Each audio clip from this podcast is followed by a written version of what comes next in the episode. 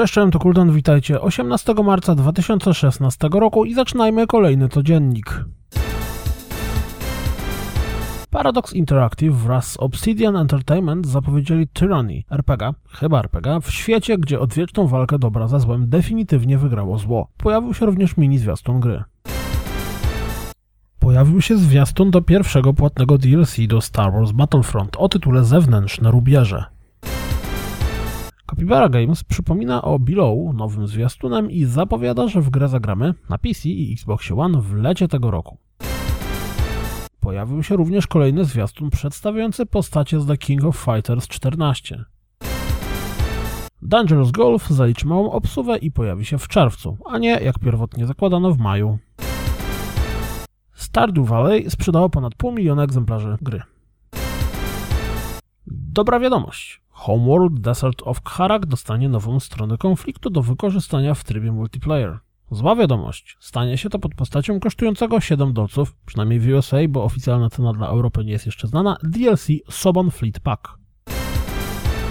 Już dziś na PC będzie miała premierę Obscuritas, dość nietypowy horror. Mimo że na zwiastunie wygląda jak typowy straszący nas walking simulator, to teoretycznie gra ma sprawdzić nasze reakcje na bodźce i w późniejszych etapach wykorzystywać te bodźce, które przestraszyły nas najbardziej. Gra na razie ma być dostępna na Gogu.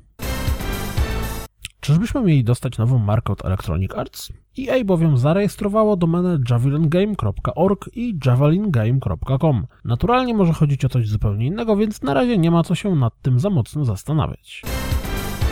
Na kolejnej stronie zajmującej się klasyfikacją wiekową gier wideo pojawiła się informacja o Bioshock Collection, tym razem w zestawie z całkiem przyjemną grafiką okładkową. To co, pozostaje nam już teraz tylko czekać na oficjalną zapowiedź? Życie i praca Satoru Iwaty zostały uhonorowane w trakcie trwania Game Developers Choice Awards krótką animacją. Zobaczcie ją sami.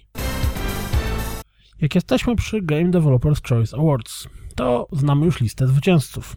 Grą roku został Wiedźmin 3 Dziki Gon, najbardziej innowacyjnym tytułem Her Story, a najlepszym debiutem Moon Studios z Ori and the Blind Forest. Jeśli interesują Was te nagrody, to sprawdźcie pełną listę tytułów.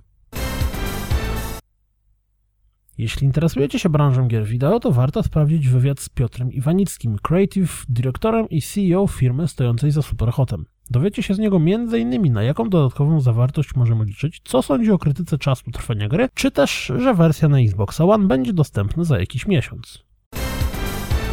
Jeśli zainteresował Was zwiastun The Turing Test, to sprawdźcie prawie 14-minutowy gameplay, który udostępnił IGN.